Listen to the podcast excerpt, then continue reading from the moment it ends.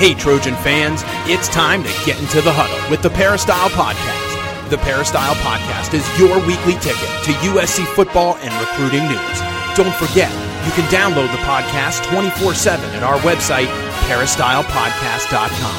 And now, here's the host of the Peristyle Podcast, USCFootball.com publisher, Ryan Abraham.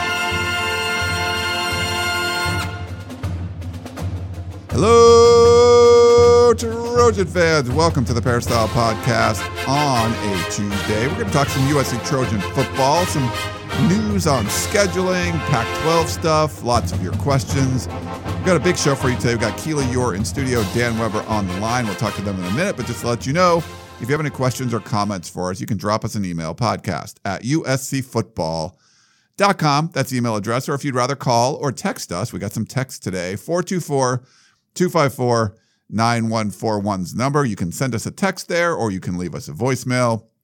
Please subscribe on iTunes or any of the podcasting apps out there. Five star rating is always awesome. Leave a positive review. Tell us what you think about the show and tell your friends. You got some USC football friends. The season's getting closer now. You can uh, let them know we do the show all year round. And of course, when the season gets rolling, Lots of cool stuff going on there. Well, let's welcome in uh, Keely Eure. She's in studio. Welcome, Keely. How are you? Hello, hello. I'm doing well. Thank you. Thank you for coming. And uh, Dan Weber on the line. Hello, Dan. Howdy. How's it going? You know, doing back all right. From ba- back from Bakersfield. Yes. So we're, we're ready to go. Dan and I were in Bakersfield on Friday night, uh, which was fun, uh, speaking at the uh, Kern County USC Alumni Club. We had a great time up there. Uh, some very cool people and people that listen to the podcast talk to us all about that. Uh, and then uh, Keely and I were all doing recruiting stuff over the weekend, so it was kind of busy. I did the tour de pier on Sunday. So got got some more photo ops with uh, Clay Helton and uh, well, I didn't take a picture with him, but my wife did, and uh, and uh, Jake Olson who were down there, and they had some random. They had some guy in a number twenty three uniform, like full on uniform with like a uh, you know, face mask that you couldn't really see his eyes. And I was like, I talked to him for a little bit. He was like some walk on or something. I didn't recognize the name at all. But they had like a USC football player there, you know. That's kind of random. It was kind of random. Yeah. I don't know what it was, but uh, it was cool. Clay was great. Jake was great. Um, and, uh, you know, his girlfriend and stuff were out there. We had a good time and, uh, you know, raised a lot of money for cancer charity. So thanks for anyone that uh, supported my ride. I was, I ended up being, so there was, 400 bikes there, and our bike was uh, like probably we raised number seven or six or seven uh, of 400, so it was pretty good. So Jan and I both finished in the top 20 in fundraising. So my wife, we had a little contest, but but I beat her. So wow, well uh, done. Yeah. Well done. So yeah, for my first year, I was pretty excited to be in the top 20 uh, fundraising. Uh, so we got a lot of topics and stuff we want to get to today. Answer your questions. Uh, before we do, I just want to thank uh, Trader Joe's, who's been a amazing sponsor for us over the last couple of years. We love Trader Joe's. Going there multiple times a week now. I've felt myself getting addicted to certain things, and then I like to go. If you go to their website, TraderJoe's.com, you can find something that's new. Now, I just found these, Keely. These look good. I think they're. I don't know if they're gluten free or not. Uh, Beanie wafer cookies oh. or Benne wafer cookies. So they're like these little uh, so it's a southern thing. They get it from Savannah, Georgia, but it looks like it's sort of like an Oreo, but it's like more of a, uh, you know, like more of a, a, a, regular kind of cookie on the outside, not like a chocolate cookie. But there's like chocolate in the middle of them. Um, so these little wafers and stuff, they look very, very cool. So I like going to the website, checking something out, and then going. Of course, I just buy it, especially if it's a cookie. I'll buy it. You know. Yeah, of course. My roommate actually came home with. They have different type of marinated chicken you just pick up the marinade, different marinade, and you can just put it on the on the grill really quick, and you have chicken. So yeah, I'm definitely gonna try that out. I didn't know they did that, but apparently they do. Yeah, it's like pre, uh, you know, marinated, so it's already seasoned for you. So you just got to yeah, grill it up. Yeah, easy, easy peasy. So really good stuff from uh, from Trader Joe's. Have you had those cookies, Dan? They're new, so they're just no. But I think uh, those are they sound really tempting. Really, really. Yeah. Tempting. No, my my good Trader Joe's news is they are scouting out for a location in my native northern Kentucky. So that's big news back in northern Kentucky that Trader Joe's looks like it's coming. So uh, so that's uh, that's the good word. Yeah, nice. Um, all right. Well, we got a lot to get to today. So one of the things that came out, so uh, Antonio Morales, with who's with the Athletic, does a really good job uh, covering USC. Our friend from over there uh, had a uh, sit down with Steve Lopes. I think it was Friday or something late last week, and you know talk about the scheduling practices, how USC wants to schedule seven home games per year. There was a lot of emphasis on this is how you make the college football playoff. And one of the big points of contention coming out of that article is that it's not easy to schedule FBS schools every year, and you want to try to get more home games, like you're saying. Um, you know, they have the built in one with Notre Dame. So, and you have nine conference game schedules. So every year, every other year, it's four home conference games, five home conference games. And when USC has four home conference games, they get Notre Dame at home. So it's like five. It's almost like having a 10 uh, game schedule in your conference, five and five. But then you got to figure out a way to get uh, home games for the other two games uh, or a neutral site game every four years. But one of the things that came out of that, Dan, and, and Keely, get your thoughts on this too, is there's the potential for USC to play an FCS school, which was the old Division One AA, something USC has never done. USC, UCLA, and Notre Dame are the three schools that have never played an FCS school. But now it seems like that is on the table, and that sort of got uh, USC fans not so happy uh, about lo- losing that. Losing games and stuff during the season is one thing, but traditions are important. And Dan, it doesn't seem like USC fans want to lose that tradition of never having gone down and playing a lower division foe. No, and they shouldn't. Uh, however, you know, if if you trade it off and say we'll go to the playoffs this year, we might have to play an FCS team. What do you say? The fans would all say, "Well, of course, okay, yeah." yeah. I mean, everybody else has played FCS schools except, which is interesting, and this is why it's so uh, it grabs you uh, if you're a USC fan. You, USC, and your two arch rivals, Notre Dame and UCLA, are the only three that have ever done that. But USC is the only school that has both of its arch rivals on that list. And so USC, that's almost a really special place. You you wouldn't really really want to drop off a list that's USC, UCLA, and Notre Dame, and then it'll only be UCLA and Notre Dame. Uh, that doesn't play really well unless if you're in the playoffs most every year, you're dominating the Pac-12. They, I don't think the fans would care. And they care about Notre Dame, obviously. Right. But I don't know that they would care about that tradition. Uh, the problem is, I mean, I just, it's hard to believe when you look, and I know that's, let's face it, when they call the athletic for a sit down interview in Heritage Hall, bad news is probably coming out. And they're trying to slide it out as easily as possible, as with the Lynn, Lynn Swann kind of, when he was you know, really uh, under the gun a few weeks ago, and they wanted to have a long interview. Uh, and I think with Steve Lopes, the uh, the rationale is we got some bad news probably coming, and maybe we got to get ahead of it. So let's tell uh, let's tell somebody.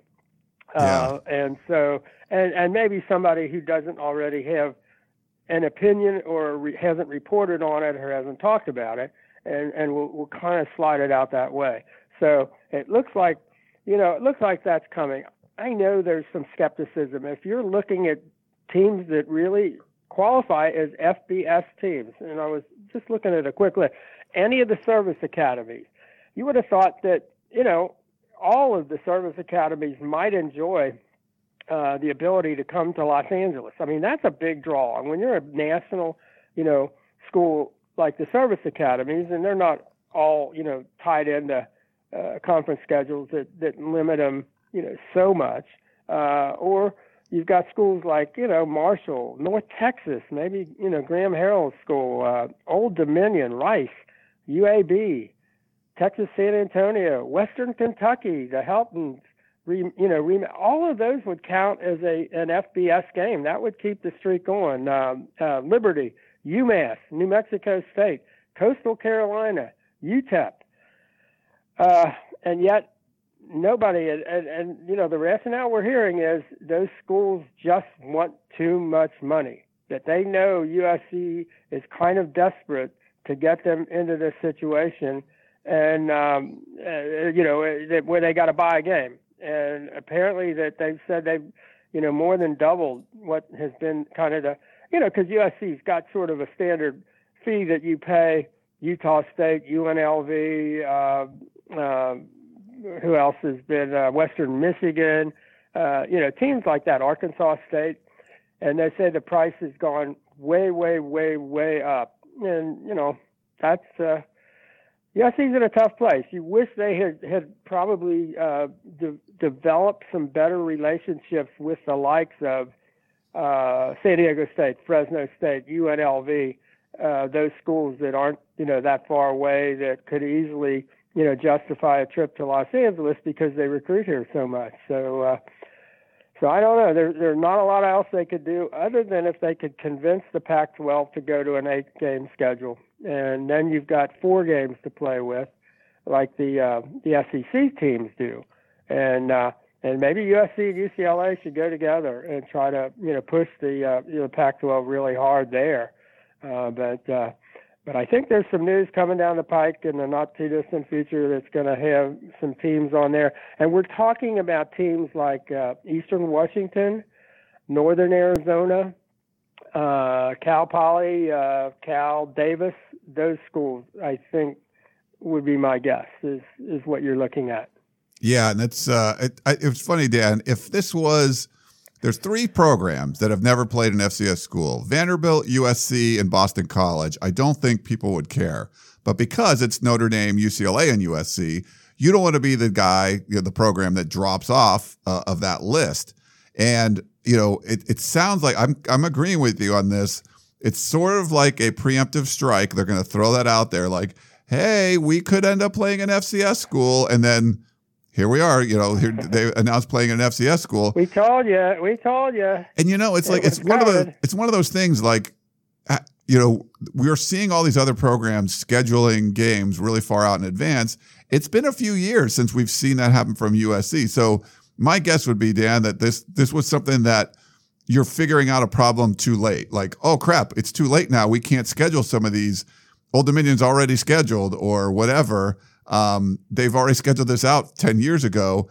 We needed to get on the ball, you know, two, three years back and do that. So, uh, you know, if they're trying now, that's one thing. That's great. But I, I feel like this was probably uh, a mistake that was made a few years back. So there's going to be some holes that they didn't fill fast enough and maybe they change their philosophy and all that. But to say it's like this is how you make the playoff when you really haven't seen, you know, if you really want to make the playoff, then you got to pitch to the Pac 12, like you said. Hey, eight game schedule. That's the ACC and the SEC are always in there. They have eight game conference schedules. If you really want to make the playoff, that's the way to go. So it, it, it seems like a little bit of a mixed message coming here, Dan.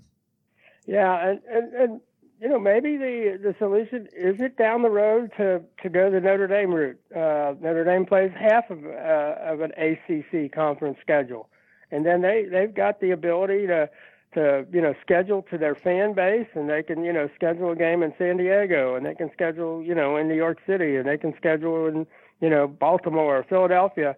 Uh, wherever they want to go, Notre Dame has got that kind of you know freedom, uh, and and you just wonder, how how many of these things you keep adding up about staying in the Pac-12 make sense when we look at the other stuff that's happening in the Pac-12? You just wonder if USC, you know, needs to get it together. Obviously, USC needs to do what USC needs to, you know, to do uh, before maybe worrying about the Pac-12. But maybe you need to see the, you know, see them come together. But uh, it, it makes it awfully difficult. Uh, you know, I mean, and it clearly when UCLA is announcing that they're going to do home and homes with uh, LSU and Michigan and you know Georgia, whatever, all those really good games, and there have been a lot of really interesting games uh, announced for Pac-12 teams in the last couple of weeks.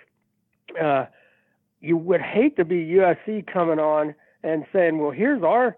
new uh, schedule uh, opponents, and they're going to be FCS teams. Uh, doesn't exactly, you know, that's not a uh, PR.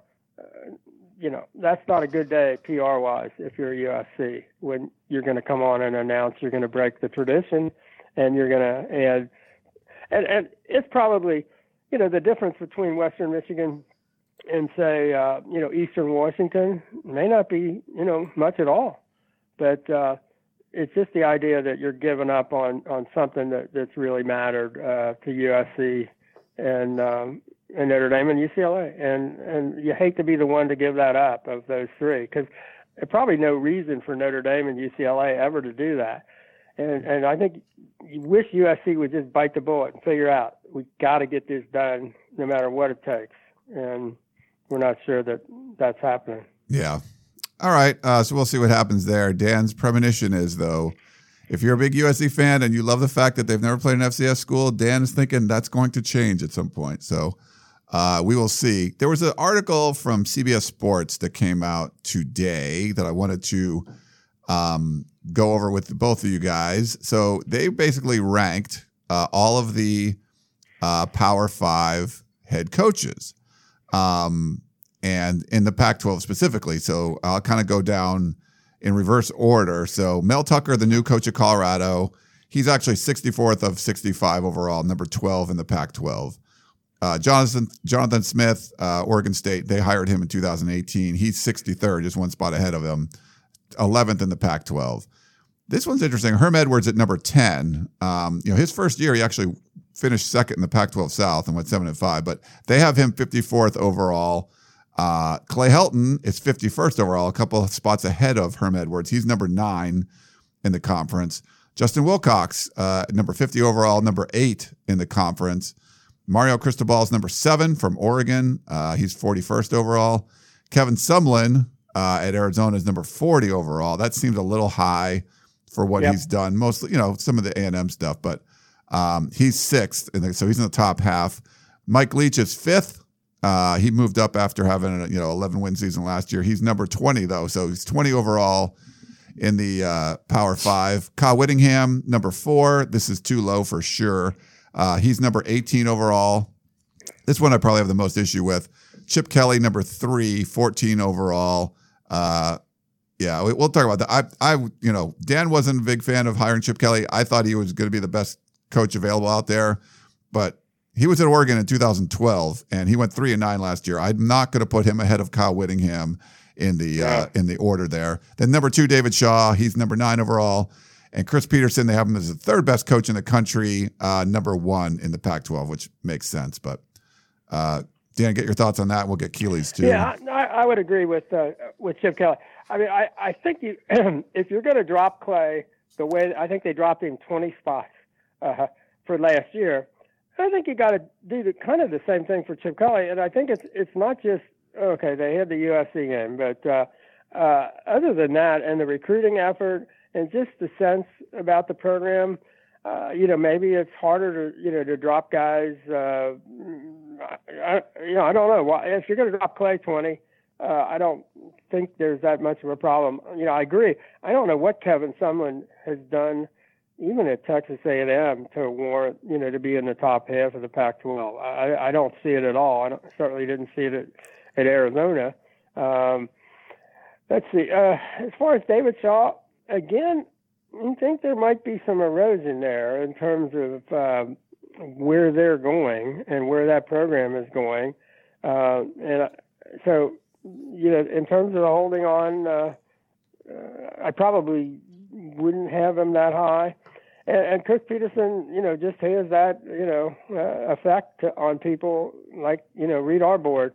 I mean, it's, he's the guy USC passed over, and uh, he, that forever enshrines him as one of the coaching greats of all time. I mean, I don't think there's that's just how it works. Uh, you've done it, you know, obviously a good that job. That and the winning, you know, the winning helps too. But, but you do a good job at Washington. Washington's a good job. I mean, he's done a good job. He's in the Pac-12 though. I mean, I think people just you ought to be at a program like you know Washington or USC. You ought to win in the Pac-12. I mean, you know, you know, for a while it was like, wow, the North is so tough, and you think the North is tough. I mean, come on, it's the Pac-12.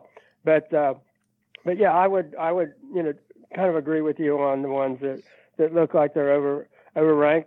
Uh, last year's season for USC was bad enough. The UCLA game was so horrendous uh, the fact that they didn't get better at all, they didn't compete in so many games where they just lay down and you know gave up 34 straight points uh, and had no answers at all. Uh, a little bit in the uh, Arizona State game, which they lost, but they cut the offense down and they were a little more focused uh, for Jack Sears. And then they got focused for uh, uh, uh, JT Daniels in the Notre Dame game, and they decided to go with their strengths and go all out and make a commitment, uh, you know, to throwing the ball. And if they don't put it on the ground a couple of times and what have you, they, you know, but again, that was game 12. Uh, and yeah, I don't know that you're getting paid 3.2 million dollars. You probably ought to have your team show up before game 12. Uh, and that just didn't happen. So, you know, these rankings or, or whatever you you, you want to make of them, but it, it's hard to argue them other than you know on the margins a little bit. How about you, Keely? Any uh, anything stand out to you? I kind of agree with everything you guys said. I don't. I didn't really. I didn't really get why Chip Kelly was so high. I also thought uh, Kevin Sumlin being number six was a little too high. I always just think about the was it the 18 flag palooza at the end of the USC game? That was just a brain drain. But you know, I think Kyle Whittingham deserves to be higher, especially higher than Chip Kelly. Um, but you know, rankings are, are kind of weird that way. But I, I, agree with everything you guys said. I think it's just it, not really agree with all of it, but. It's I funny. I got in some arguments with some people on Twitter, and there's some people are like, Helton should be 12th. I'm like, well, he he still won the Rose Bowl and he won the Pac-12 championship. And then some people are like, well, Chip Kelly should be that high. Well, because he did something, you know, eight years ago. Like, I'm, it's weird that they try to use a double standard, and it's all subjective, obviously. Yeah. But mm. they want to try to use that. Like, I don't like, you know, I think Chip Kelly is a really good coach, but from what I've seen, and there's a, there's questions from real UCLA people are like, this might not work. And I and to give Dan credit, he was saying that from the beginning, where I was like, no, he's going to kill it. He didn't kill it last year. Now they got better. He didn't really try to recruit very hard. Um, and that's the whole point of being at UCLA. They're recruiting better now. I think they're going to be better now. But just from that and what he did at Oregon eight, nine years ago, I'm not putting him above like a Kyle Whittingham who's in and you know every year he's just he's taking a lot less and and doing a lot more with it. So um, I mean, you could argue Whittingham's number two, like Dan was saying, uh, behind Petersen. Yeah, I could almost argue that he's number one uh, when you consider what each program, you know, uh, Washington against Utah, you almost might say, uh, you know, Whittingham that there's nothing to you know choose between Whittingham and and, and Petersen that, that that they're they're right there, but yeah. there's not a there's not a one to four uh, uh difference I don't think at all. No, uh, and then some people will throw in like, well. USC has more talent, so they're gonna. So the people are kind of judging on a scale. Like, yeah, USC should have certainly been better than the talent than five and seven last year. It's you might ding you know, Clay Helton more for going five and seven with way more talent than you would ding uh, like a Justin Wilcox or something. Um, but they actually did they they went seven five, I think, and went to a bowl game, right? Um, yeah. So yeah, that's uh, so it's the whole do more with less or less with more. So people that all come into to play. But for for Chip Kelly, it's just like that's for me, that's just too high right now. As someone that came in thinking he was a really good hire, I just felt that's too high. Yeah. Do you think Herm Edwards deserve be, deserves to switch places with Clay Helton? He's one below, but I mean, ASU had a winning season. They, they finished second in the South, you know, and like there was, and yeah. I bashed him as much as anybody. yeah. Um, but it came away like now. I think we'll have a better feel this year because they did have like Manny Wilkins. They had a lot of veteran leadership and N'Keal Harry. I mean, he inherited like a really good team, a team that finished second in the Pac-12 South the year before, and they still fired their coach, which was baffling. But now it's like okay eh, but i feel like he's put a really good staff together they're recruiting well so i don't think there's going to be some huge drop off so yeah that that did seem a little low to me uh, i don't know what do you think dan about herm yeah i did actually i, I was surprised although i don't know that people were excited about his team that's coming up this year so uh, i mean i don't know if that played into it uh, you know a little bit or not and uh, but uh, you know he beat usc he had a winning record um, it would be I just think uh, he's a, they're in wait and see mode. I think with Herm, uh, uh, get a little more evidence in, but uh, but yeah, that probably surprised me a little bit. Yeah, I guess they can't. Uh, yeah, whatever. I don't know. We'll see. I've, I think I've turned. I'm not saying like Herm Edwards is going to be the greatest coach, but he's done better than I thought. So I don't want to yep. like keep bashing him just because I started bashing him. You know, it's like, hey, yeah, that's good. Um, there was also yesterday a uh, Pac-12 conference call, sort of a news dump uh, in the Pac-12. The financial statements were released. We got a uh, there was a, a call with uh, Larry Scott, who, as you know, is the uh, commissioner uh, of the Pac-12, but also the CEO group that was there. So it's uh, Philip DiStefano. He was the, he's the uh, chancellor and chair uh, chancellor of the University of Colorado, uh, but he's the chair of the Pac-12 CEO group. So both of them spoke. There were some questions. Dan asked a question, uh, but it was kind of a dull, dullish call, I guess you could say. A lot of just you know hype speak and stuff. They said, "Oh, we're all excited about this. We're excited about that." Um, but Dan, what did you think about that that call overall? Yeah, yeah, I would be a little nervous if I'm uh, like Dave Hurst, uh, vice president for communications, and I go out with a uh, you know conference call, and Dennis Dodd got on right away and asked uh, the appropriate question. You take in 497 million, you uh, distribute 354 million, which is by far the lowest percentage of revenue distributed to the members uh, of the Pac-5 schools. And what's the deal here? Why why do the Pac-12 schools get a lot lower percentage? And Larry always goes to, well, we have our own network and nobody else owns their own network, and so you can't really compare us to anybody else. And you know, if you take our network out, blah blah blah. So that was uh, that was a good question. Okay, the next guy you couldn't hear him. and at this point, I'm thinking, I don't know if I really want to ask because you're not going to get probably an answer that's worthwhile but it was sort of like a mercy. I hit the star one, and there I go. I get the next question because they can't hear the the number two guy. So I asked Larry. The, the thing I've got to wonder about is you, uh, the Pac-12 needs an infusion of cash, and they're not getting it from their TV contracts, the the, the 12-year TV deal uh, that's been passed by everybody else, uh, and they're certainly not getting it from the network. So they're trying to sell off like 10% or whatever number, we, we really don't know for sure where these negotiations are going, to private equity guys who would own a part of the network's uh, media rights. So basically, all 12 schools are going to toss in their media rights and merchandising and all of that, and hopefully get an infusion of cash. Uh, I think originally they were talking 750 million. Now they're maybe 500 million.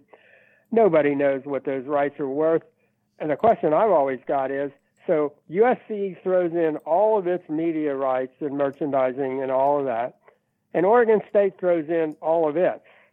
And each of them take out the exact same amount. Each of them get a 12th.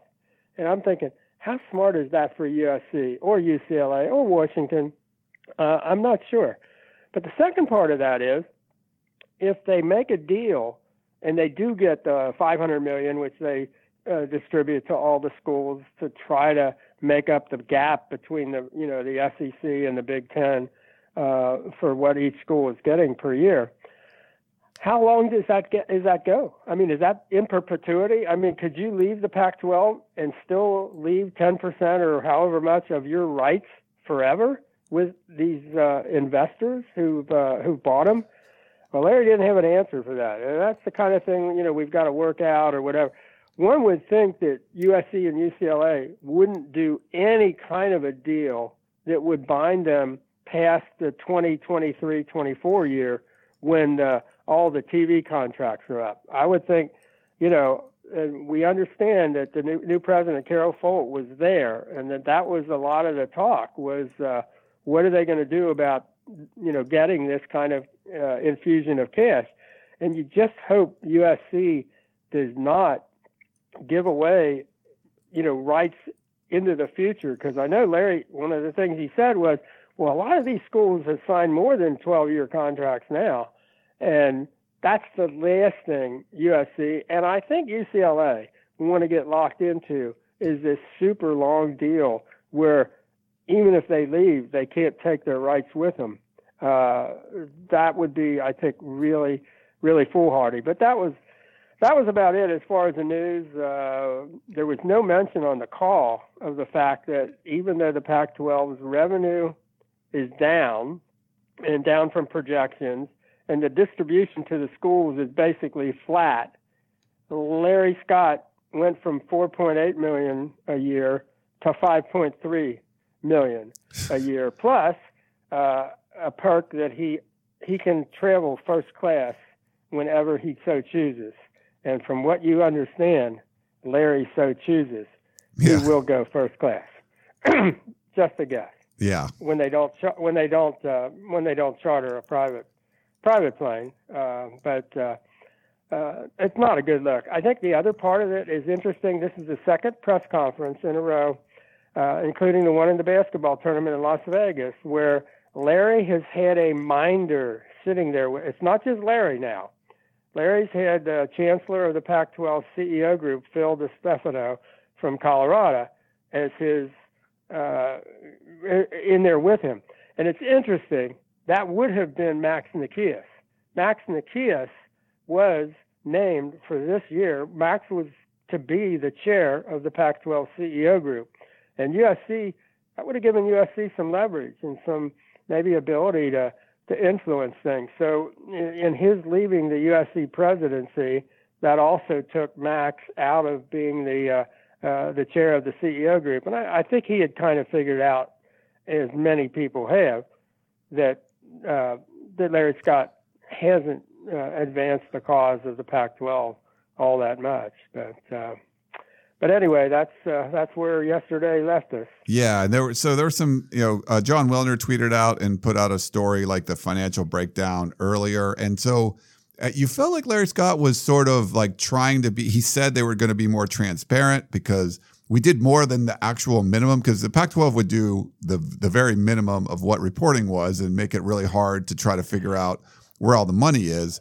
But well, now, for, uh, for, years, for years, the schools themselves were not permitted to have that information. Yeah. Or when the athletic directors last year said, "We'd like to see the financials," they were told, "You can't have them." The athletic directors at the Pac-12.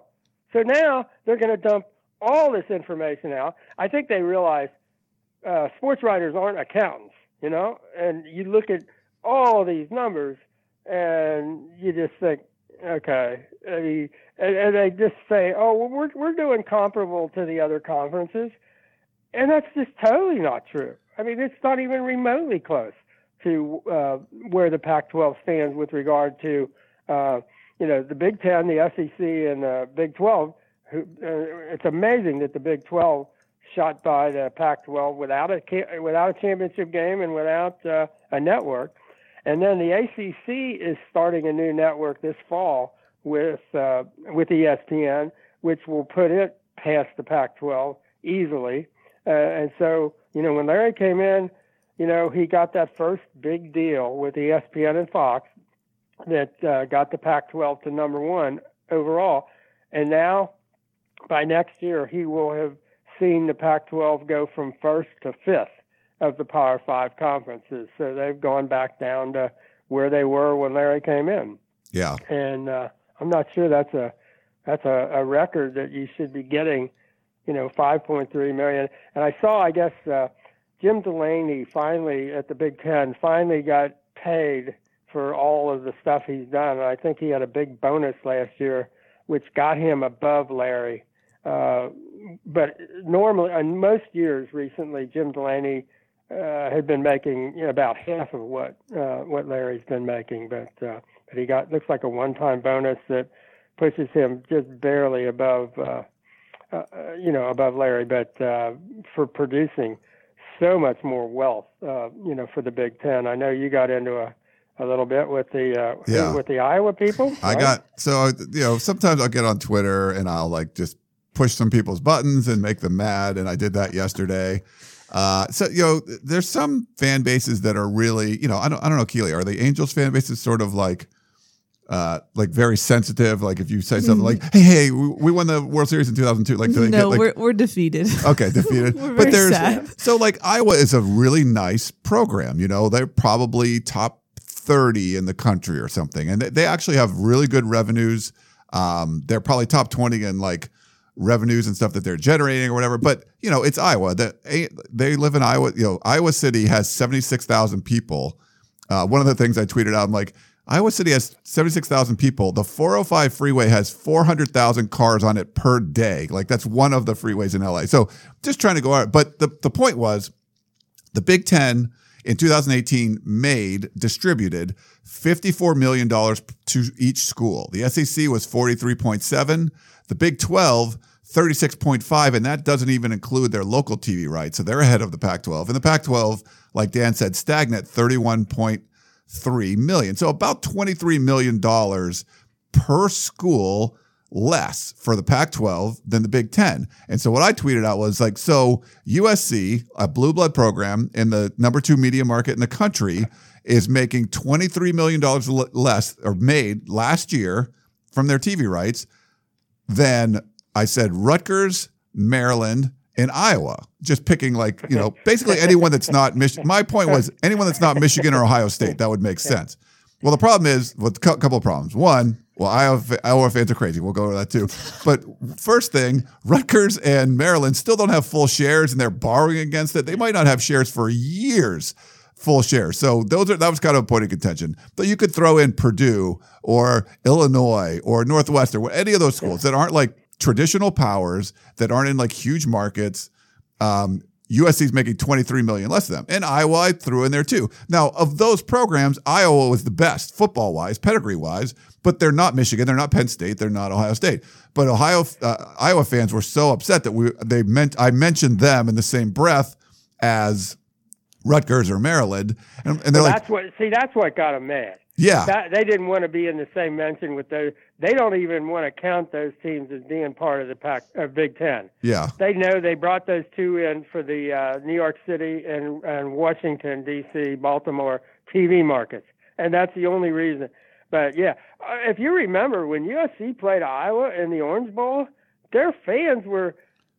It was like you know, who is USC? How do they even think they have a right to play us? We're the Big Ten champs. We're Iowa. It was like, wait a minute, you people. eh, You were, we kept trying to tell them in the run up to the Orange Bowl. You don't know what you're talking about. There's no comparison. It was like they hadn't heard of USC. I mean, it was like the strangest fan base in terms of how they perceived themselves yeah. and then it was obvious in that game that there was there was no comparison. I mean, it was just uh, they had a five eleven quarterback who Brad Banks. who who who was the player of the year for AP, and he couldn't out. You know, Carson Palmer, you know, w- was like six five and two hundred twenty five pounds, and he could outrun Brad. I mean.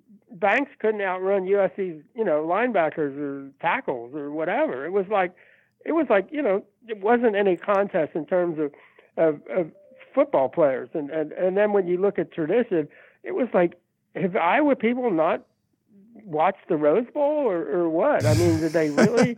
they were really. I mean, they were not happy that USC was even in that game. It was like they don't Yeah. belong here. Who are they? And then they got it, it was a very strange reaction. And then the from the weird thing too is like, so they're you know they're tweeting at me and they're like, really, it's just I'm like, look, I tell them ten times, this was not a shot at Iowa. Iowa is just the only I'm grouping anyone that's Right. not Ohio State or Michigan. They're anyone in the like they're not a blue blood program in the Big Ten, and they're not in a big market.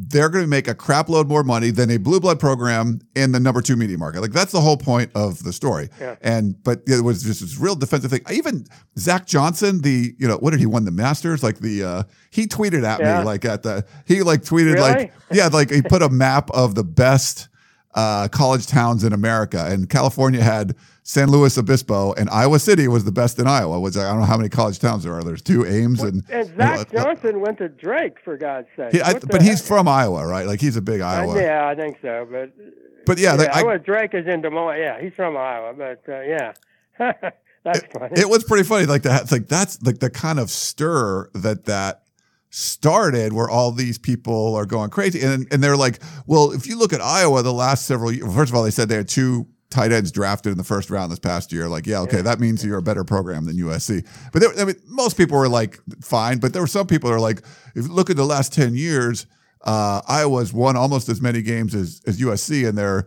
they haven't had the same kind of recruiting classes. And I'm like, okay, I'm like, dude, for the last 10 years, the last decade or so has been a down year for USC.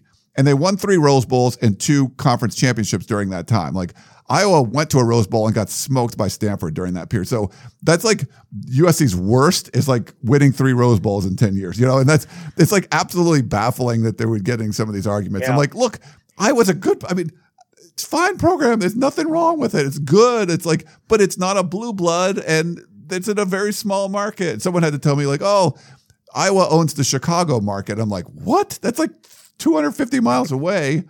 I, I mean, it was just ba- like some of the arguments were just baffling. I don't know what to do, but Can I just jump Yeah. in here and say Yeah. to the nice people of Iowa, I'm not a part of this. Do not at me. Keely does not like. See, I like Iowa. Keely's no, not a fan. False. That is false. I have family in Iowa. I'm just saying. Keely could not. I have point been to caught Iowa up in some some fan bases sometimes, and I'm just saying I was not a part of this. I should tag you. In no, the, in the, no, do not. Zach Johnson, PGA champion. You, uh, it's Keely's It's- fault. yeah, I'm the mastermind behind this. Nice. But yeah, so uh, the moral of the story, the the Pac-12 makes a lot less money. And then what does that really mean? Well, okay. I mean, the best example I can come up with is for Purdue, they have the hot coach Jeff Brohm, and he wanted to go back to. You know, everyone thought he was going to go back to Louisville. Well, Purdue makes a crap load of money now. They could pay him more. They can pay his assistants more.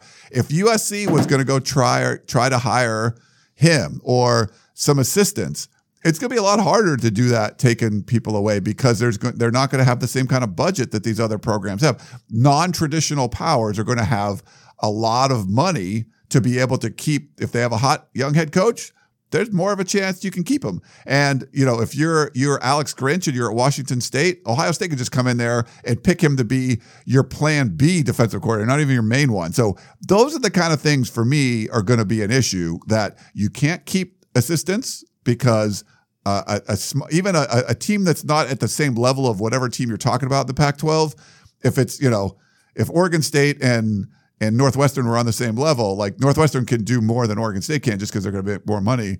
And same thing, you know, USC and Ohio State. You you know, USC might not be able to get someone for Purdue that they would that traditionally you could get because now Purdue's making way more money on TV deals. or USC can't pay uh, an FBS school to come in in a guarantee game uh, because Yeah, the SEC schools, let's say, can pay a whole lot more, or the Big Ten schools can pay a whole lot more. And if USC is trying to get one of those same teams, uh, you know, the market rate has gone way up. And where the Big Ten, the SEC can pay that, USC can't. So that's a really know, good point. Yeah, yeah, you know, it's hitting you in a lot of different places. yeah. Well, we'll uh, we'll see what happens. I know some people don't care about money, but I just you know I, it's not a good trend when the bottom dwellers of the Big Ten are going to be making twenty three million dollars more than than USC and UCLA and Washington and all that. So, all right, probably enough Pac twelve finances. We should get to some questions, I guess, Keely, right? Or, Yes, we actually have football questions, which is exciting. Yeah. Uh, we have a couple questions from Steve in Poway. He says, "Which graduating senior from last year's team will be missed the most by this year's team?" Note: He does not need to have he does not need to have been the best player who graduated, but the one where there will be the most drop off this year. Hmm, that's a good question. Uh, Probably off the top of my I head, I'd just say Porter Gustin, just because he had huge production, even though he was hurt most of the time. He You had a- could say he was missed already in 2018. he was already missed. Yeah, he, it, that's it's kind of proven he was missed. Yeah, true. Yeah, I mean, I think uh, I do think Aaron Osmus, uh, in terms of the weight room, kind of brings a little bit of that Porter Gustin vibe. So I think they they probably got you know they moved in the right direction there uh, when you take Porter out of the weight room. Uh, but uh, I'm to think I think Biggie, I think Iman, uh, you just weren't that successful. You know, all the stats show that he, you weren't that successful trying to throw against him. And you know, he was a physical kid, and you know, he gave you know USC kind of a physicality that uh, that you haven't seen. Uh, I think you know, as much as Cam Smith was a leader, uh, I think you know, in his weight loss and trying to you know trim down, and, and, and I think some of the physicality may have have have gone away, and I I think Cam and, and Porter kind of got it, almost looked like they got tired out trying to bring the team with them. Uh, there was just a sense of we keep trying. You know, they need. You know, they're just not necessarily listening to us. Um, it was kind of a, I thought, a you know, a tough year for Porter with his injuries, and Cam just, you know, wishing wishing they could see things kind of the way he did. But uh, I, I would probably go with Biggie Marshall. All right.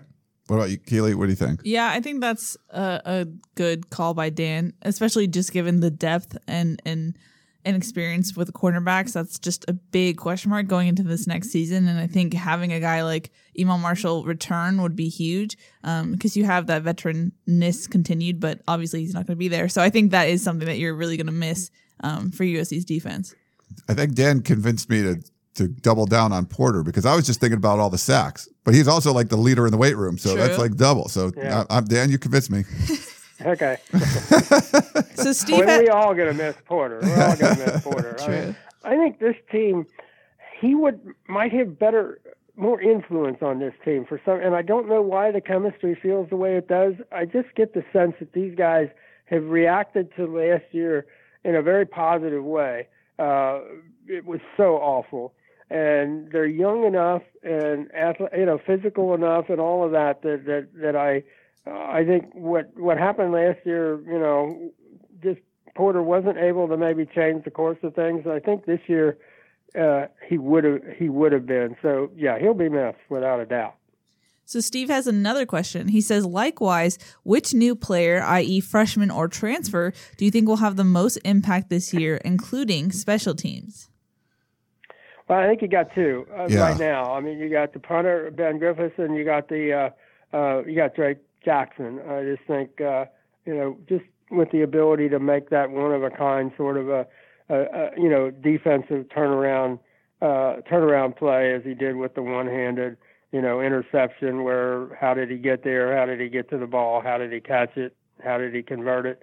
Uh, uh, those two, I think, just jump out at you as uh, as the two the two newcomers that uh, that will be on the field and will have uh, you know an immediate impact. They're just that kind of player. So anytime you can get Yeah. that, that's uh, that's a really good thing. I think there's two answers. Those are them. So Yeah, I would say those two, or if you want to go a different route, maybe Drake London, given how many receivers Graham Harrell wants in an air raid ish type offense.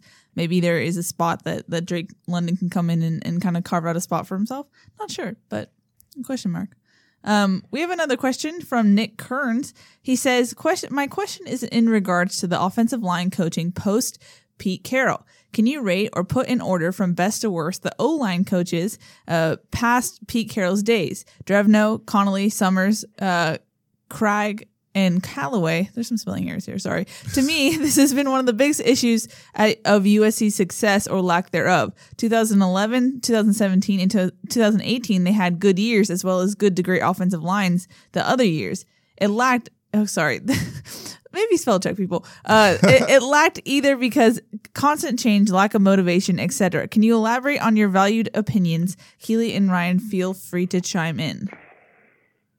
Uh, I might plead the fifth here a little bit. I think so much of what the offensive line coaches do have to have to you know you have to take into consideration what's the whole offense doing, how well is it you know is it thought out, how well uh, you know how well how how much does the head coach want to practice you know physically how you know, we we see them. They're over in the one corner, and they got their sleds, and they're you know working on their own stuff.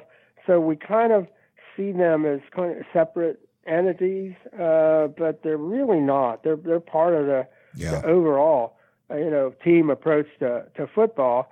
And I don't care what uh, you know Neil Callaway did last year. I'm not sure that was all going to go together in, in any way. And and I do think you know the offensive line coaches in offenses that just haven't had their stuff together um, have been a little discouraged. Uh, you know, in in terms of you know how they how they coach them up. But um, but of that group, you know, you've got three or so that that really just didn't succeed here. I mean, they just weren't able to, you know, make kind of any any sort of impact. And you know, I think obviously, uh, you know, Drevno and Summers, you know, have had the opportunity, uh, you know, to uh, to make it work. And I think I, we'll, you know, we'll know. I think we'll be able to evaluate that really well with uh, you know with the addition of this year's information that we see with uh, with Drevno. He likes this group. He thinks they're really athletic. He thinks they're talented. He thinks they you know compare favorably or better than any group he's had other than the 49ers. So uh, so I think you know, and, and they're coming in with nobody thinking any good thoughts about him at all. Uh, I I get the sense that they want to be good and that they they know what it takes to be good. I think we've seen in, in recent years kind of teams that wanted to talk about being good, but didn't necessarily seem to understand what it took to be good. And you can put that on the, you know, on the coach, uh, you know, for sure. Uh, but I think they've kind of scrambled around uh, to figure out how everything goes together. This year, it looks like it, even with the, you know, the whole different approach to things, it looks like it goes together in, in a better way. Now, Drevno is learning the, you know, the offense. His kids are learning the offense. It certainly looks like they picked it up. It certainly you didn't see, uh, you know, the indecisiveness. You didn't see the false starts. You didn't see, you know, the kind of penalties. Um, uh, having you know Pac-12 officials there every day, you know, certainly helps. But uh, uh, so I, I would say Drevno's got a chance to to be to separate himself, uh, you know, from the rest of the field. And I think there are three guys in that field that, that just didn't have a successful tenure at USC. And then, you know, Coach Summers I thought was a real professional and uh, had some, you know, some decent, you know, guys to work with and and and, and did a pretty good job. Yeah, I think the big issue was there was a like a six year period where they had a different coach every year or two coaches. Um, I think he's put Cregg. It's James Cregg is the one he was Yeah. talking about. So he was there for three years, I believe, and he's actually with Ed Orgeron now. uh, Ed Orgeron now at LSU. Uh, but then you know Kiffin brought in like Mike Summers to like coach along with Cregg when there was a you know real strong argument that Cregg should have been fired, but they just like it was like Kiffin was defiant. It's like no, I'm not firing. him. I'll just bring in another coach. Um, so there was there was just a whole bunch of weird decisions made on the offensive line front. But you know, I think Zach Banner had six offensive line coaches in his five year career. Yeah. Like it was crazy. And then you bring in And and and and probably didn't listen to any of them. yeah, that's would probably be my true. guess. Zach didn't need a coach. Uh, but then you bring in Neil Callaway, so you know, not you know someone that's a lot of people would argue past his prime. That wasn't some, it wasn't like a young up and coming offensive line coach or some established. You know, he was just you know it, it wasn't the right fit. They've just made a lot of bad decisions. But, the weird thing was he'd really done a good job at Western Kentucky, and he'd had guys, you know, guys playing in the league, and guys who'd really, really, uh, you know, become very good players at Western Kentucky and played well against the likes of LSU and you know Vanderbilt, people like that, and then just got to USC and and just nothing happened. Yeah. It, it, But like you said, part of that's the offense was gumbo too. You know, so there was, yeah, it was it was it's a mess. So Nick, yeah, there's just it's been a it's been a comedy of errors as far as USC goes. We'll see what uh, Tim Drevno can do the second time around.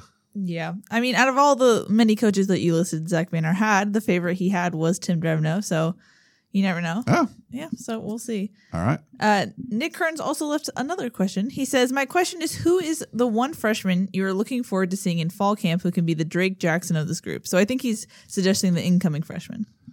I mean, I think Kenan Christon. Just, Yeah. I mean, we we're watching him on tape uh, run uh, track, and we're thinking. First of all, I didn't know he was that thick. Okay, I look at him and I say, you know, this is this is very Reggie Bush like, you know, kid looking like coming out of San Diego. This is a thick football playing looking guy, and you just what I had no idea he was really that. I mean, he's faster than Reggie. I mean, to, to start there, uh, I w- I li- I want to see what in this offense they can do. Just get him the ball in space quick, and what the, what happens, I don't know, but uh, I don't know if there's anybody in the Pac-12 that's any faster than he is. And USC hasn't had that guy. USC's had you know guys that had had decent speed, and Adoree was just sort of in a completely separate athletic category. Uh, but this kid, you know, has got got the kind of speed USC hasn't seen, and um, I'm just really looking forward. And I I don't know that until track season I would have thought that. But watching his uh, watching his performance in track is, uh, you know, I mean, I, I would have a 10.19 wind eight at you know 100 that didn't didn't count, but his he's below Reggie in the low 10 threes. Um, uh, and I'm guessing he's going to drop that a little bit more in the CIF, uh, you know, championships. But uh, uh, he's really impressive. Yeah, I'd say him. The only other one you could say is is Drake London if if he was completely healthy, but you know you're going to see him more later on. I think so. Yeah, I would go with uh, Christon for sure. Yeah, I would. I would too. Uh, Chris Trevino and I are actually working on a video with Kenan, um, and we got to see his track meet a couple weeks ago. And just seeing him in person run, it's just so easy for him. It's ridiculous, and he's just so Nice. fast. He's a grown man. He looks. He looks so just grown, and he's 18 or whatever. Um, and we watched his workouts, and he just brings a professional mentality to to his workouts and and how he. Uh, I haven't seen him play in pads yet, but he just has this professional mentality, and I think that's something that USC needs in the locker room. So I think that's a could be a potential Drake Jackson in the future. Yeah, and he's he was just a three star, right? Is that you know one of those ones? that Uh, I think he was a four star. I think he might have been Did- four. Did he get up before? I just thought he was one that might have been over overlooked a little bit. And uh, Uh, he- and- and- In the composite, he's a three star, three star, but two four seven has him as a four star. But he's the Okay, yeah, thirtieth think they got it running right. back in uh, the country. Yeah, he's uh, yeah he's uh, he's exciting. Again, it's speed USC has not hit, and and what you saw with Reggie, it matters. Just there's just you know there's something about it. If you if you can play football and you have that kind of speed, it really matters. I mean, there are things you can do. Uh, I do think they will. Uh, they'll uh, have some special plays for him. I think all the stuff we didn't see in the spring uh, is the stuff that JT called the shot plays, where you take a shot. I think some of the shots they're going to take are going to be with uh, with Kenan, and uh, I'm just going to be interesting to see, um, you know, how that works out. I think uh, I really like the you know the possibilities though. We have a question from Mike from Arizona. He says, looking back at your comments regarding spring ball, I was super excited to hear Clay was finally addressing the discipline or lack thereof and by bringing Pac 12 refs to practice, especially the part about them explaining what they were doing wrong. It has been so frustrating over the last few years to see plays called back and potential momentum swings shot down. Also happy to hear about the increased intensity uh, and having fun again. My question is, can they hire refs in August to continue this education? If not, what can Clay Helton do to keep that focus moving forward, especially with Mr. Drew Richmond coming to town and his well-known false start problem? Thank you and fight on, Mike from Arizona. That's a good question. I don't know what the limitations are uh, in you know in the August practice going in. I know you know we've seen uh, you know officials in August. Hey, uh, that's a good question, and I don't. You would think if you're a Pac-12 official, uh, you know that's your way to get better and to get you know up to speed. So you would think you would want to work uh, work games. I know in basketball they regularly uh, you know hire uh, college officials uh, you know to to do uh, you know, especially all the scrimmages and that. But uh, that's a good question. I don't know. Can you do it every single practice in um, in August? Uh, that's a good question. I, I think I, I absolutely don't have an answer to that. I don't know if there's some limitation, Yeah. um, say by the Pac-12, uh, where you're getting too close to the season and and all that. That I don't know. Uh, we'll check on that. That's a good question. Yeah. And, you know, having a little bit more Pac 12 money would have helped that too, I guess, but we, we digress. yeah. We got a text from Justin in the Crenshaw area. He says, Love the show. I would like to learn more about the structure of the USC athletic department. Who works under Swann? Who are sports finances? Uh, how are sports, finances? What aspect of football makes the money? Ticket sales, TV. Uh, let's see. I, I mean, I think think the budget. In talking to finance, I think the budget's up to um, 110 million, something like that. Uh, USC's a private school; they don't have to turn over all the books and all of that. They do have to do their IRS 990s, uh, uh, but you don't always you don't see exactly. You don't have the USA Today does all the you know the the budget and what have you of all the schools and, and with Stanford and USC schools like that the private schools you, you sort of are guesstimating uh, but uh, but if they're only getting say 31.3 million from uh, TV uh, you know you're talking about another 80 million that has to come in otherwise. So from uh, you know donations development money uh, ticket money you know basketball uh, obviously uh, some there, uh, but um, but yeah, it, unfortunately for USC and the Pac-12, you're not getting you know half of the revenue or the bulk of the revenue from um, from your your TV deals and all of that. But uh, but uh, yeah, USC has, gosh, I'm trying to think the last time we counted the number of employees uh, for the athletic department. It's uh, there are way more people working for the athletic department than than you you would guess. And uh, um, trying to think, did we get up to 140 or something like that? Uh, I guess there aren't as many after the FBI came through, uh, but uh, there's still, you know, a lot of money. You know, a lot of people raising money, a lot of people, um, you know, overseeing a lot of you know different sports and facilities. Uh, uh, Steve Lopes is the chief financial officer and chief operating officer and um, so he would would be nominally the number two person, and then number three is gone. Donna Heinel was the number one, you know, the top uh, women's administrator, and then you have people over, you know, like uh, you know, sports media, Tim Tessalone, and um, the sports fundraising is uh, Ron Orr, uh, and then you know you have a lot of people, you know, assisting them. You have uh, people, you know, running the business office and the facilities people, and there's a lot of people. It's uh, it's a pretty uh, it's a pretty big enterprise, and they basically break even in terms of the books. So, you know, if it's like you know they take in 110 million and they spend 110 million,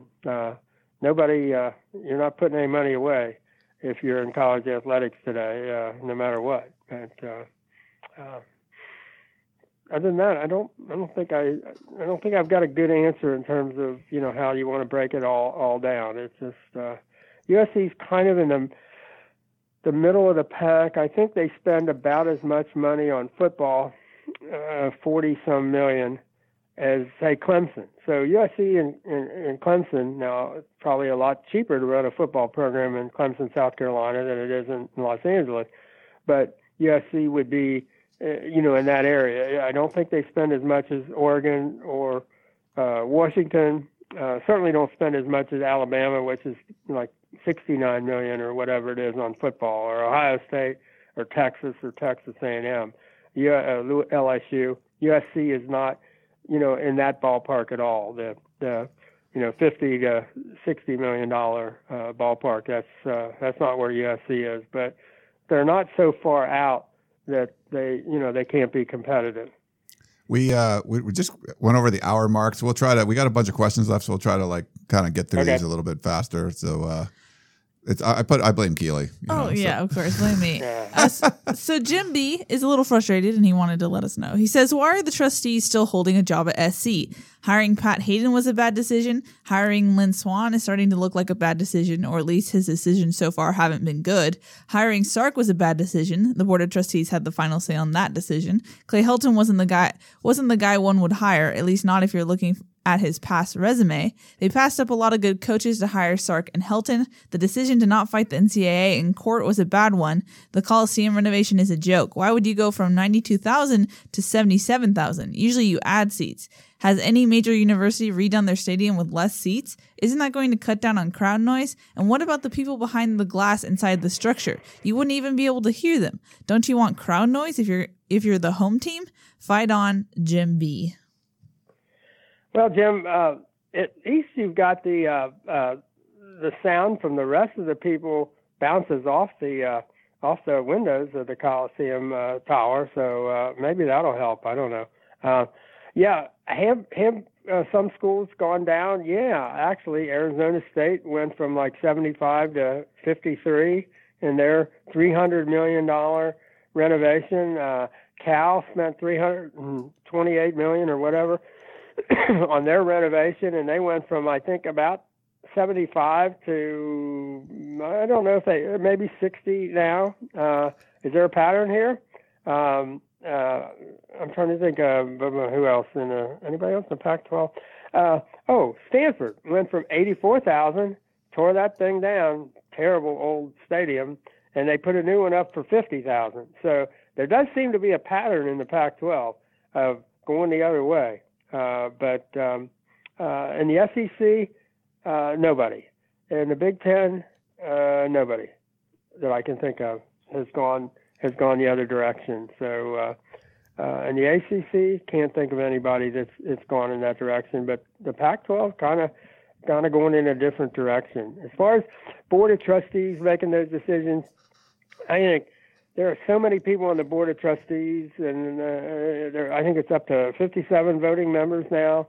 A lot of them not in, you know, not in in the U.S. Uh, it's. Uh, uh, I I don't think they're hands on. I don't think you'd want a hands on board of that many people. I think you got to trust the people. You know that you entrust, you know the people you entrust to be the president and to make those decisions, and the president's got to entrust the people with the expertise in the different areas, um, uh, you know, that we're talking about. I think one of the problems is USC has hired people who had very, very little expertise in the areas they needed to have expertise. I mean, we can thank goodness that the airlines do not hire pilots the way USC hires athletic directors uh, or football coaches.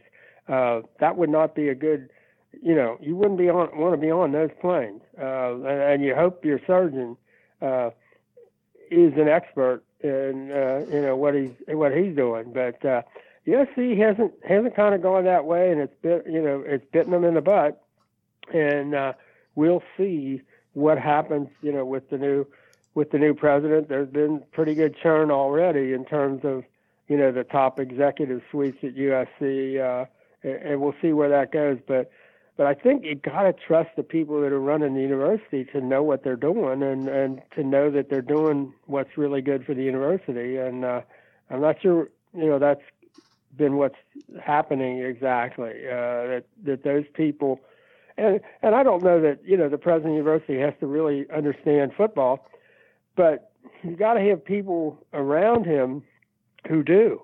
And or understand, you know, architecture when you're talking about the Coliseum, or understand, you know, the LA fan base, or, just a lot of things that you need to understand. And uh, I just think for some reason USC's been lacking at that next level where you need the experts uh, to be, and uh, and the people making the final decision, or, or at least okaying the final decision, haven't gotten the best information that they needed to get. So we have an interesting email from Rich. He says, When the subject of Urban Meyer comes up on the podcast, it seems like you guys don't like the idea of him being coach. Why? Yes, he's got some baggage. So do most of USC's previous coaches. Look at Pete Carroll. He was an unsuccessful NFL coach. One was an alcoholic. What is wrong with you guys? You don't want a winning coach? Seems like you'd rather stick with Clay Helton and spend all day complaining about him and the team. Hire Meyer. Rich, nice. It's funny, like no, Rich, I'm just for me, it, you know, if USC has a head coaching vacancy, I just want them to hire the best available guy. That very well could be Urban Meyer. I mean, he's you know, if you you hire him, you have a pretty good shot at winning a national championship. I'm not like anti Urban Meyer or anything like that. Uh, I just want them to go out and just hire someone at the level that USC should hire, and that just hasn't happened. So, uh, yeah, I got no problem with him Rich. I know there's some moral things there, but I'm I'm fine. I'm at this point. I'm just beyond all that. It's like fine. Just he's available. He's in L.A. You need a coach. Get Urban Meyer. Yeah, I mean, I think the, the whole issue is is the timing right? You know, with his uh, you know what happened at Florida, what happened at Ohio State, kind of the nature of those things. Does that make it difficult? Mm, you know, to come into the USC situation with some of the things that have happened with people here at USC, and in the kind of the Me Too, uh, you know, culture of today. Uh, you know, where does that is that you know?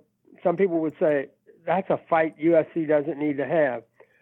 Uh, the flip side of that is how often has USC hired someone like that? I guess the answer would be never, unless you count Howard Jones, who had won a national championship at Yale and was Knute Rockne's pick. And then we'll give him credit. USC tried to hire Knute Rockne. Uh, and Knute Rockne said, I don't think I can come. I'm staying at Notre Dame, but here you ought to hire this guy. Who was that? Where do you think Howard Jones was, Ryan, when USC hired him? Uh, Iowa. Iowa. There you go. wow, here we go. Again. Maybe they're still mad. Do you think I read your book, mad? or is it? Was, Huh? it, was that in your book? That was in your book, right? Or Yeah, yeah. He was uh, he was actually from right outside of Cincinnati uh, originally, but went to Yale. You know, All American, won national champion there, and moved around a lot. But I think Iowa was his last stop, and I guess he was had the Hawkeyes on the on the verge, and then here comes USC and and swooped him away. You know, stole him away. Um, but uh, uh, other than that, USC would have never made a move like an Urban Meyer move, and uh, that would be that would be an interesting move. It would it would change the culture uh, for sure. And sit back and watch. I mean, I think the first thing you got to say is, I hope they go. You know, if you're a USC fan, you probably got to be saying, I hope they go undefeated, and Clay Helton moves from number 51 to number you know four or something on the on the list. Uh, that would that would be, I think, the preferable way to go for everybody at USC. But uh, uh, there are people who who inexplicably almost seem to be rooting against USC in order to uh, clear everything out and and and and, and move in the right direction. I don't think you know, I couldn't do that, and I don't see how anybody could. But uh, but it certainly seems like that's uh, that's out there. Yeah, I just I don't understand how you can come away with the fact that we don't want to cover a winning team. I mean, that's always so much better than covering a team that's five and seven. yeah. Um, and I I also just don't think Pete Carroll's baggage is comparable to Urban Meyer's baggage. so I just don't feel like that's a, a good comparison there. Yeah. Um, we have an email from Dan, class of 1962. Uh, he says, Thanks for keeping the Coliseum fiasco front and center. I do have a solution for the empty seats with no view of the field problem. Mannequins. Dress them up in USC colors and change to Ram colors on Sundays. From the blimp, they will be seen as spectators. Or you can go to the weekend at Bernie's route and connect their arms to string in order to do the wave. It would be a great sight from the air. Do you remember when USC and other colleges did start card stunts at halftime? It could also be a card stunt section that is permanently in place. I would also like to know the thoughts from all of you about the proposed Robots. Yeah, robots. There you go Robots. The proposed NCAA rule to allow college athletes to benefit from the use of their image, the O'Bannon lawsuit. This will be another case of the NCAA having no clue, but USC may have an advantage being in the LA advertising market. Your thoughts on the mannequin slash card stunt proposal and the payment of athletes for the use of their image in games and advertising would be appreciated. Fight on, class of 1962, and old enough to remember great card stunts at halftimes. Hey, real quick, that for Dan, uh, this is a great idea, by the way, the mannequins. But I think what you could do is there be some promotion where, hey, you're going to come to the game by yourself. Here's a free USC mannequin. You just have to put them in one of these dead seats, so you can take the carpool lane to get to the stadium. Oh, true. And then you put the mannequin, you put the mannequin in its seat, then you just go pick it up afterwards and drive home. Perfect. You like it's that? like people rent, you know, they rent those cushions for their, you know, Yeah. their seats, uh, and you know they're there. Well, this one you could bring it with you, and, and maybe it gives you uh, the right to have a drink at the, uh, you know, in the uh, tower. And um, Don't push it, Dan. um, There- there- you can't do that. hey, I, believe it or not, oh, I think my first trip to Orange County, I was at, for a bowl game or whatever. Somehow I ran into a guy whose company made mannequins for crowd shots for the movies. Honest to God, I think it's the only company in the in the world maybe that was making mannequins. I've actually met that guy. I don't know where he is now, but he uh, he was at the uh, oh, where the Fashion Island. Uh, uh, he had his offices at Fashion Island, but he made mannequins for the movie. So uh, I don't know if he's still in business or not, but uh, Wow, Dan. that's a great idea, Dan. Thank you very much. And and maybe you could kind of dress them up in their own, you know, maybe give them a card section. If they you could get animatronic ones, uh, they could do little card stunts and, and what have you. That'd be uh, that'd be really great. yeah. Yeah. Do that. What about the whole Ed O'Bannon lawsuit and whatnot, Dan? Yeah, I mean, it does give an advantage to certain places, schools. If you're, uh, you know, if they're going to say, because I mean, what what they're finding out now are these kids are now uh, more maybe in basketball or, or some of the football kids in the southeast they you know have their own websites. And they you know i mean if you uh, say you were lori Loughlin's daughter going to usc uh, what olivia jade and she was being paid all kinds of money to be an influencer uh, on her blogs and you know with products and what have you uh, you think these kids who were really you know highly you know visible um, you know high school football prospects couldn't uh, you know develop those kinds of opportunities. I don't know how they, if they can regulate them or not, but uh, it would be, you know, I, I find it hard to imagine that the NCAA could go down that road too far because the potential for what would happen in certain places if certain kids were allowed to monetize their image or you know their brand uh, would be off the chart. I mean, with in, in, in certain recruiting battles, let's say. Uh, I mean, yeah, it could get a little, it could get a little nutty. Oh my goodness! But it's hard I mean, to like say it's like your image. But you know, someone like Juju that was really good on social media, you get a whole bunch of followers. Well, you can get you know paid. You know, if you tweet something, you can. It's like you're promoting something. Like you can get paid for things like that. You know, to review a product or things. I mean, there's there's like a whole this yeah this would be open up a whole new world and potential there could be some potential uh-huh. problems yeah i mean you know just say well i love my uh, new nike you know cleats or i i love my you know workout gear by so and so or whatever i mean uh you just you don't have to think too you know far down the road to figure out where that would go i mean if uh what was it uh the the Loughlin daughter had uh two million followers on on Facebook and one point something million on Instagram or whatever, and uh, and had all kinds of products who were you know paying her to be an influencer. Um, that I don't know where that goes if you put it into uh, college sports, man. So we have one hmm. final email from Guile Smiles. He says there have been much discussion about the decline of high school football in general in California and other blue states with less and less participation because of its perceived violence and potential for energy in injury, etc.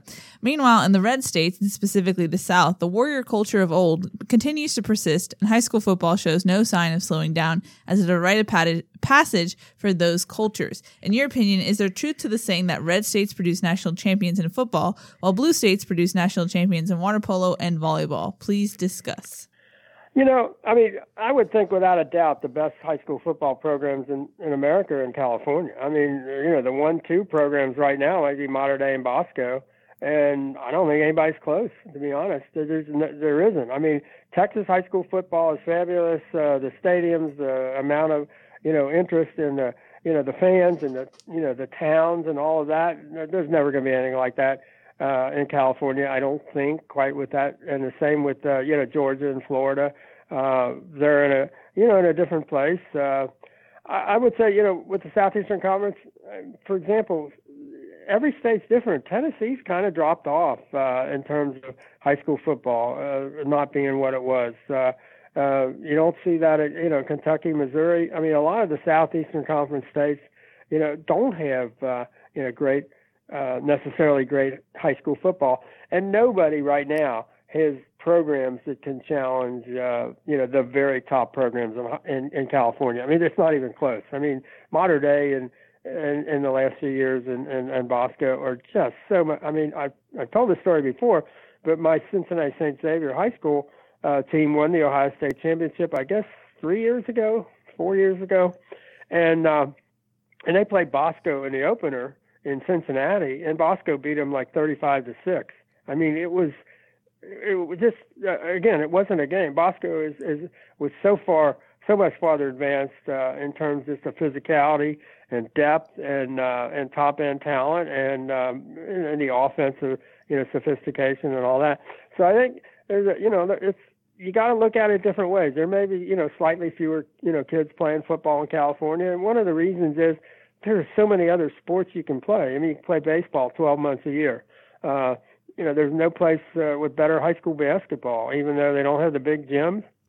Uh, so I think it's a, a more sophisticated analysis that you need than just you know the South has got the warrior mentality and, and all that. Yeah, they do have spring football that comes first, and they practice in pads, and baseball waits till spring football is over, and, and, and those kinds of things. I mean, uh, you know, they they will kid you that they have two seasons in, uh, you know, in high schools in, in the South, uh, you know, football season and then spring football season, and everything else is is afterwards. But uh, so it's a challenge. It's a challenge for the West Coast. I don't think there's any question. But uh, the West Coast is uh, the top end talent and the top end high schools. Uh, you throw uh, Bishop Gorman in there.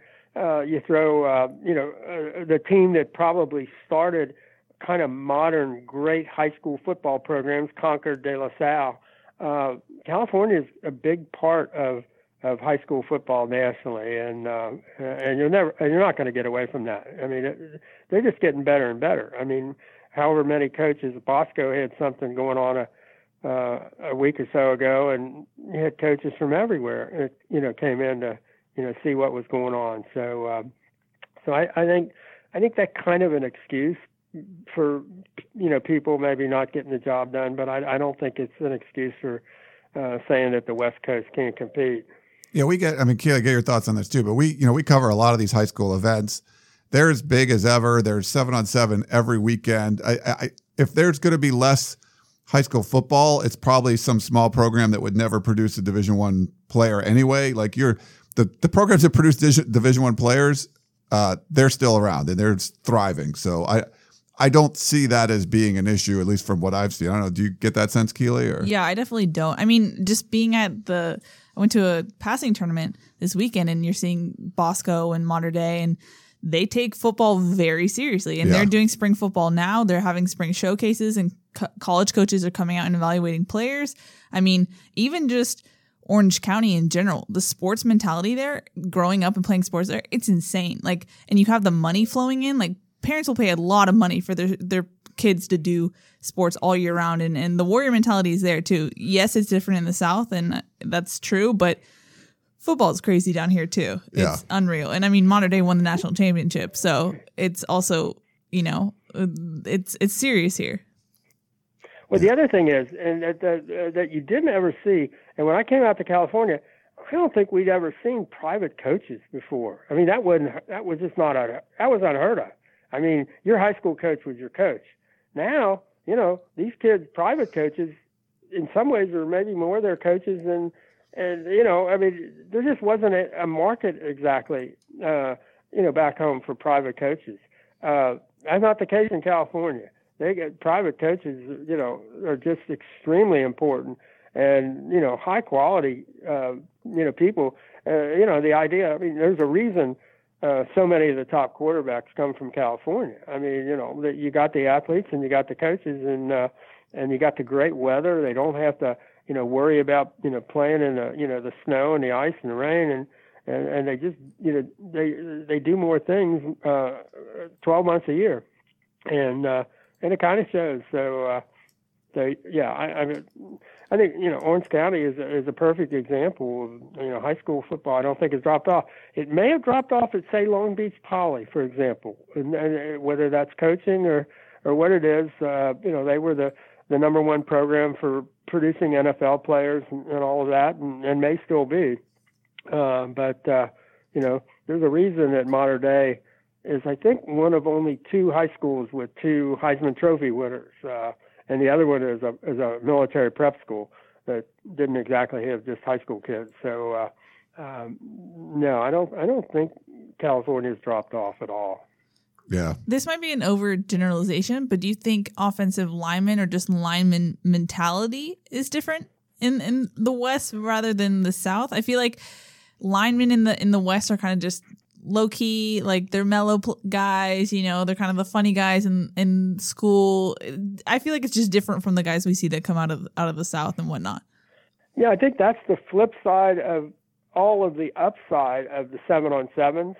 I think the downside is a little bit more, you know, you get more sophisticated, you get more, uh, you know, timed up, you get more skill players doing all the things that you do in seven on seven but and I know you know now they're doing more a little bit more lineman kind of seven on seven stuff. But I think for a while that was that that sort of slipped through the cracks. Well, what are you doing for the linemen? You know, if you're doing a lot for the you know the skill guys, uh, you know, on the defensive you know secondary linebackers, what are you doing for the the, the guys you know up front? And uh, I think that got lost a little bit. And you're right. There there were kind of the uh, you didn't have the hard grunt guys. Uh, you didn't see that on the West Coast, and that wasn't the case for years. USC, I always thought the first times I ever noticed them were for the offensive, the big athletic offensive linemen who could run, and we haven't probably seen those as much recently um, with the ability to dominate. And uh, you know, you probably need to to do a better job of that. And I know the the kid from Folsom, who was a first round draft pick who went to Alabama and started as a freshman against USC. You probably got to try to keep those kids at home. I know he was sort of an Alabama kid, but uh, uh, you got to figure out a way to keep when you get guys that are that good. You got to figure out how to keep them out here. But uh, but yeah, I think you're right. The offensive lineman might be the one place, and maybe those really big, thick uh, linebackers like Palaie uh, maybe you haven't seen as many of, of those out here as you might see, uh, you know, in the Southeastern Conference. Yeah, I mean, I think there's more ready-made players uh, in in in the South. You're seeing more than here. There's more project. You know, I think there's more projecting to do. But if you look at the uh, like, I interviewed uh, uh Jeffrey Percy uh, from uh, JSerra over the weekend, and he's six seven, but he's like two sixty, and you know, he knows he's going to put on weight when he gets to college. But I think the the stat was like four of the top five offensive linemen drafted were like 250 pounds in high school. So they weren't ready made guys that came out. You know, they weren't 315 pounds and and six six coming out of high school. And you know, it takes a little bit more. Maybe it's a little bit more of a crapshoot, but it's more of an evaluation process where you have to figure out these guys. They're athletic enough. Oh, they do shot put. They're uh, discus throwers, or they play basketball and they're six seven and two sixty, we can put weight on them, and they're going to be uh, an all you know all American offensive tackle. So I think there's some of that too, but that that's harder as for coaches because you're putting more emphasis on evaluation and of course developing those players. And specifically for Percy, he's a tight end turn tackle. Yeah. So it's not even like he's a guy who's been doing this his whole growing up he's a tackle. No, he was a tight end. Yeah. But he's he's aware that like, you know, in this draft, this last draft, I think it was four of the top five offensive linemen, they weren't 300 pounds in high school. You know, yeah. they, they were 250, 260, something like that. So, all right. Yep. Well, I think we should probably wrap it up here. We've been, well, how long we go? We went pretty long. Oh, usually. Yeah, close to an hour and a half. Congrats too, if you made it this far. Yeah, not too Tweet bad. Tweet us a pineapple emoji if you did. For off uh, for off season, tweet us a hmm. pineapple emoji. Okay, yeah, uh, little for, insider.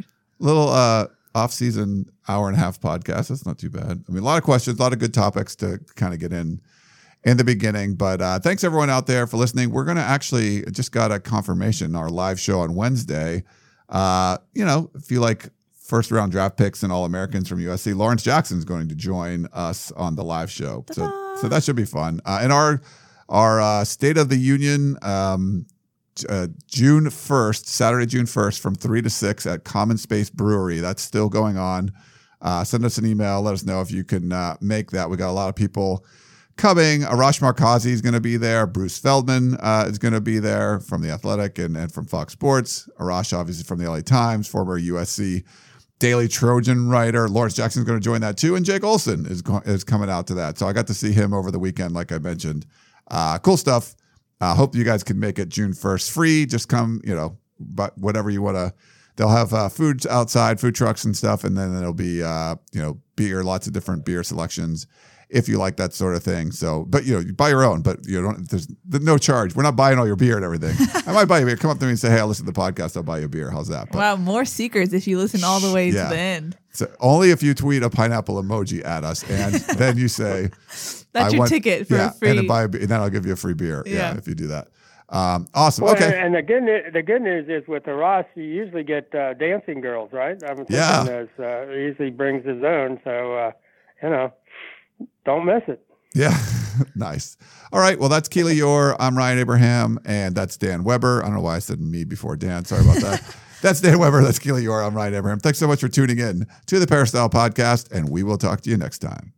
You may have noticed that shopping at Trader Joe's is unlike shopping at other markets. People ask us all the time how we manage to have such unique, interesting, and delicious products at such great everyday prices. This is Dan Bane of Trader Joe's. The answer is simple. It's all in the way we do business. We buy directly from the manufacturer whenever possible. This helps to keep our costs low, and we pass those savings on to you. No gimmicks, just great values at honest prices. Every day at Trader Joe's. Thanks for listening. You've been listening to the Peristyle Podcast presented by USCFootball.com. Be sure to tune in next week for the latest news on Trojan football and recruiting. Don't forget, you can automatically download the podcast directly to your smartphone or tablet for free. Just click the iTunes link on peristylepodcast.com or search for Peristyle Podcast at the iTunes Music Store.